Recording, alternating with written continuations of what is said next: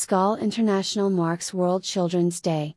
Skål International, the largest tourism organization, has renewed its commitment to combat child sex trafficking in tourism through its partnership with ECPAT, the global organization whose mandate is to end the sexual exploitation of children, including in the context of travel and tourism.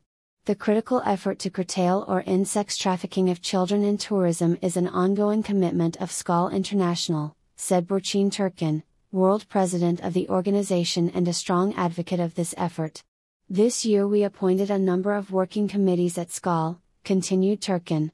One of these is the Advocacy and Global Partnerships Committee, which has a trafficking subcommittee, led by Skål Mexico President Jane Garcia and Skål India President Carl Vaz. Both Mexico and India have programs to address child trafficking with Jane and Carl being the leading advocates.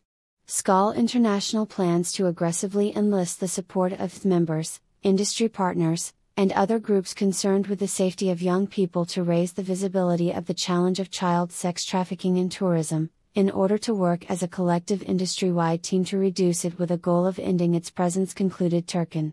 Stephen Richer, co chair of the Advocacy and Global Partnerships Committee, said, under the leadership of President Burçin Türkkan, Skål Mexico President Jane Garcia, and Skål India President Carl Vaz, Skål looks forward to increasing awareness of the global challenge of child sex trafficking in tourism. We know that our clubs, other industry organizations, and key law enforcement agencies are logical partners to address this pervasive issue. Skål International strongly advocates for safe global tourism, focused on its benefits, happiness, good health, friendship, and long life.